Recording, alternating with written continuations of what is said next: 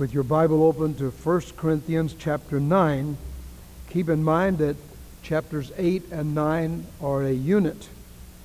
And we began last Wednesday night, and we mentioned that chapter 8 through chapter 9, verse 6, deals with the freedom of the believer. We're free in Christ. We're not saved because we have certain behavior patterns. We're not saved because we do certain things. We're not saved because we have certain ordinances administered to us like baptism and the Lord's Supper. We're saved by grace through faith. And all through chapter 8, he mentions our freedom in Christ. Now, there are some people who take advantage of that and they say, well, I'm free. Nobody can tell me what to do. I'll just live any way I want to live, and so on. Well, first of all, if Christ becomes your Lord, your Lord, you'll not be doing just anything you want to do. You'll say, Lord, what wilt thou have me to do? And the question will constantly be before the Lord, Lord, what do you have me to do about drinking? What do you have me to do about smoking? What do you have me to do about dancing? What do you have me to do about uh, premarital sex? What do you, what do you have me to do about gossip? What do you have me do about getting upset with people, having a temper tantrum, and so on? So all those things we ask the Lord. So we're, our freedom is in Christ, just like we're saved in Christ. Now there are two schools of theology today. We don't talk much about them here, but they're, they're true. There's Arminianism. The Arminian uh, theology teaches that you're, you have complete free will. And anytime you want to, you can trust Christ. Anytime you want to, you can get out of the word of, out of the kingdom of God. You can just take yourself out. And so many, many groups teach you can be saved and lost and saved and lost and saved and lost. Those are Arminian philosophy or theology. And then there's the other, which is the Calvinist uh, understanding of theology. And the Calvinist understanding of theology, uh, the extreme Calvinists teach that whatever's going to happen is going to happen whether it happens or not. It really says before you're ever born, God predestined you to be saved, and He predestines others not to be saved. Now, I think that's an exaggeration of the Calvinist position although many hold to that. They call it the five points of Calvinism. And they insist that uh, Jesus just died for the elect, not for all men. Well, I think of us rather as biblical, uh, in our theology. That is, we're saved by grace through faith, and whosoever will may come. But when we come and we look back over the door through which we've come to Christ, it says, chosen in Him before the foundation of the world. So those who are saved are the ones that are in Christ. Now, when we get in Christ, we have freedom in Christ. And then Paul goes on to warn you in verse 9, uh, verse 9 that is, he says, uh, but take heed lest by any means this liberty of yours become a stumbling block to them that are weak. So we are free in Christ. But our freedom ends where your liberty begins. Somebody says, Well, I'm free, so I can just punch you in the nose. well, your freedom ends where the other guy's liberty begins. And so we're not that free.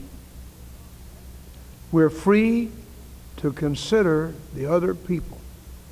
And so Paul goes on to say there's been a group who have offered meat to idols. To some, this is an offense. Meat offered to idols doesn't hurt the meat. There's no way you could take meat, offer it to Buddha or Confucius or some pagan god, Zeus or Jupiter or anybody else, and that hurts the meat. But there are many people who think it would hurt the meat. And Paul said, I'm not going to offend my weaker brother by eating meat that's been offered to idols. So, if eating meat offend my brother, I'll eat no meat while the world stands. Which bring, brings into play the, the importance of influence. All of us have one, one big thing in mind, that is to influence others to Christ and to heaven. That's the main work of our job, of our lives. And if doing something offends somebody and keeps them from going to heaven, they stumble over us into hell, that's a terrible sin. So Paul points out you sin against Christ when you do this. Now, later on in this ninth chapter, he talks about the price we, we as a Christian, we, we pay. That is, we are free, but there's a cost to serving Christ. And then he says, uh, beginning in, in chapter 9, verse 14, he says, Even so hath the Lord ordained that they which preach the gospel should live by the gospel. Now, some take that just to refer to preachers or missionaries. Well, I think that, that it, is, it, it has an application to preachers and missionaries. They who preach the gospel shall live by the gospel. And through uh, hundreds and hundreds of years of ministry, God's church and God's people have felt that their minister and their missionaries should be free to serve the Lord. And so they have financially supported those men and uh, women. And I'm grateful for the wonderful way you take care of me. You've gone way out of your way to be a blessing to me. Everything I have has been a gift. My shoes, my clothes, the car I drive, house I live in, and so on. God bless you. But this verse is not just talking about preachers and missionaries. It's talking about all of us. That all of us who are witnesses for Christ, we preach the gospel through our lives, through our testimony, through our soul winning, we're to live by the gospel.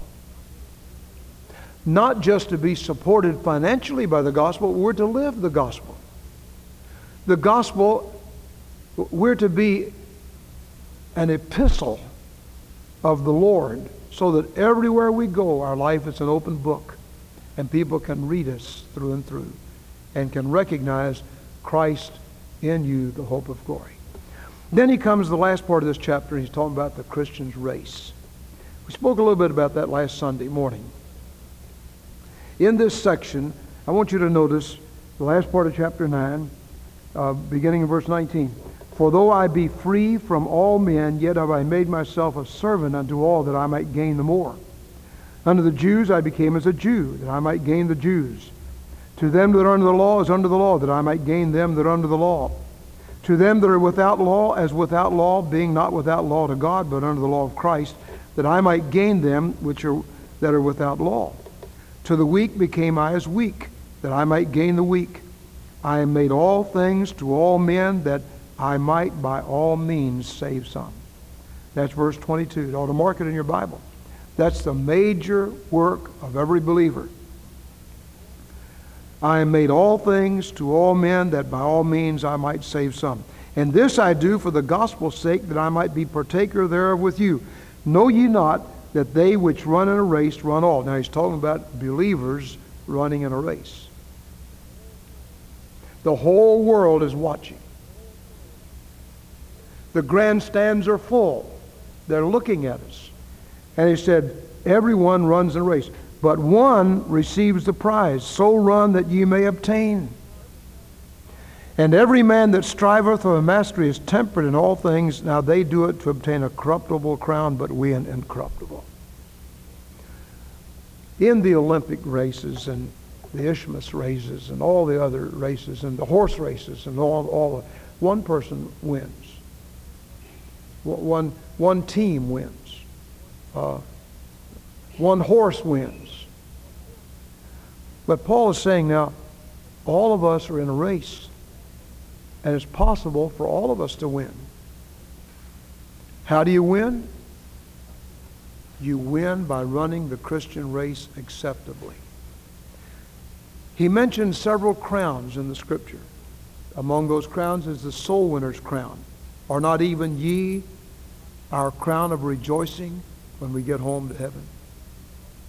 And in Daniel 12:3, they that be wise shall shine as the brightness of the firmament. They that turn many to righteousness as the stars forever and forever. And then in James, he says, Blessed is the man that endureth temptation. For when he is tried, he shall receive the crown of righteousness which the Lord hath for them that, that trust him and believe in him. And on and on, he talks about those crowns. Everyone in this room can receive a crown. We can receive the winner's crown. And he's saying here, we're all in a race. Now, when he gets to Hebrews, and I think Paul wrote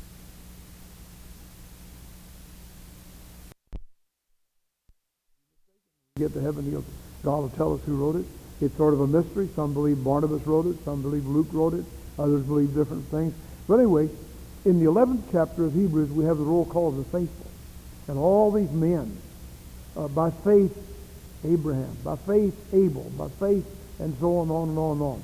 Over and over again, by faith, they ran the Christian race acceptably.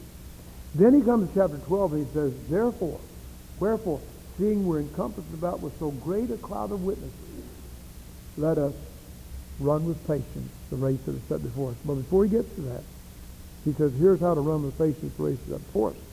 Lay aside every weight and the sin that doth so easily beset you. That's how you do it.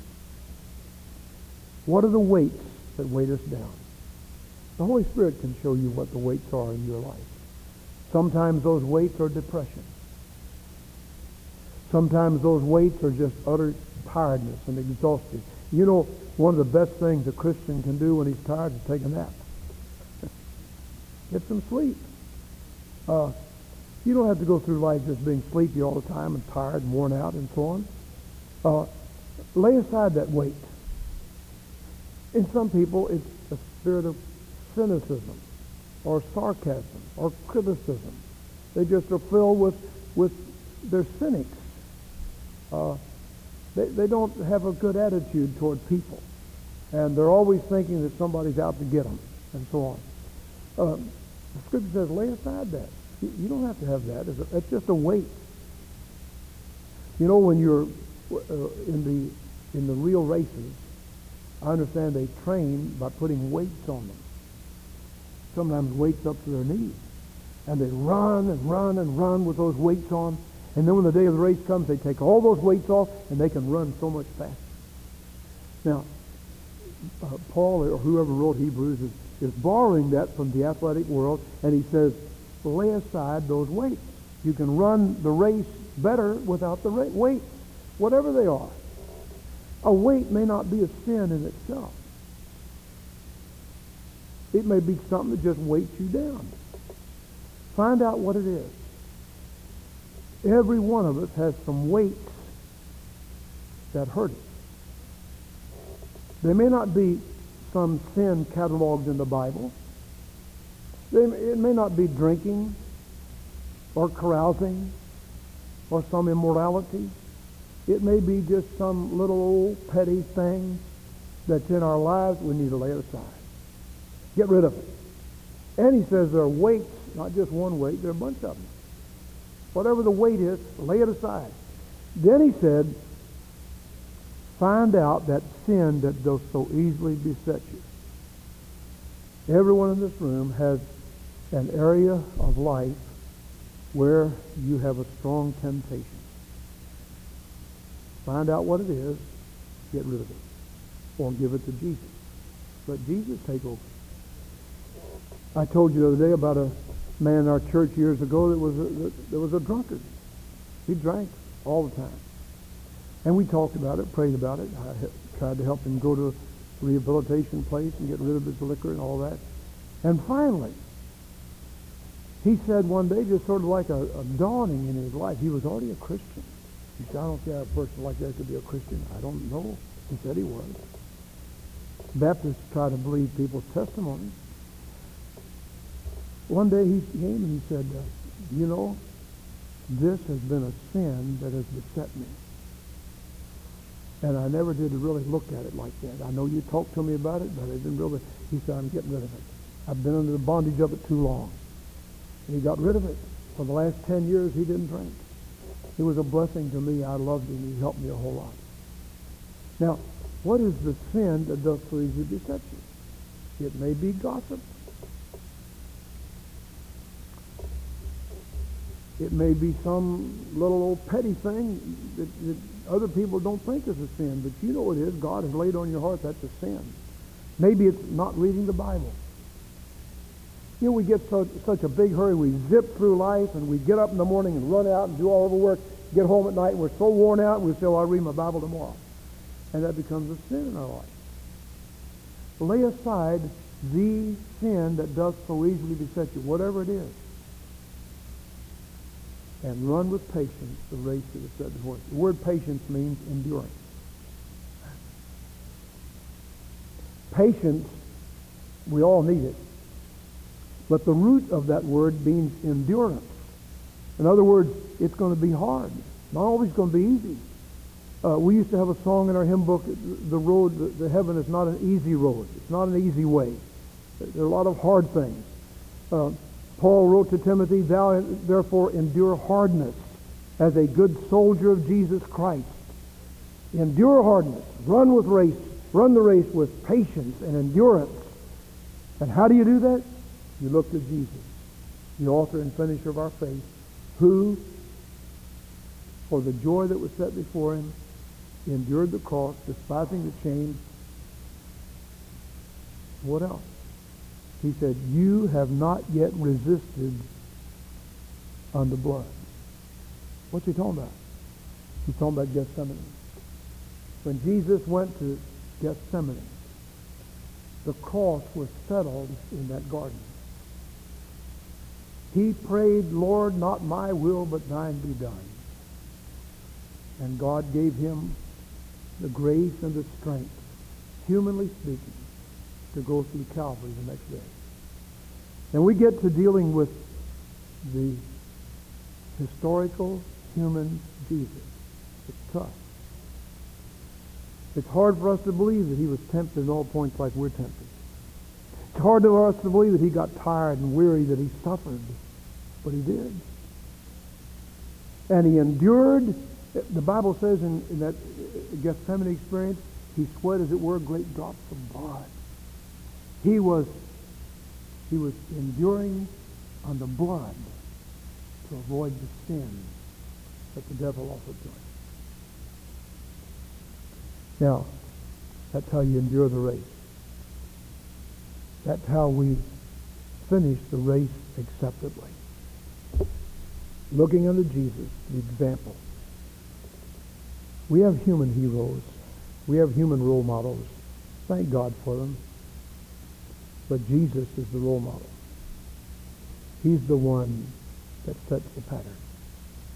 Let's look to him. Maybe we pray together. Our heads bowed and eyes closed.